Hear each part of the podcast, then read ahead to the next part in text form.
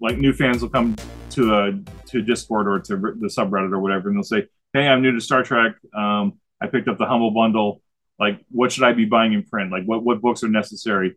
And you know, most of the time they'll say, "Grab a core book, either the Klingon book, the Starfleet book, or the new Rules Digest that came in the uh, you know the tricorder set, um, and then get the Game Master Guide."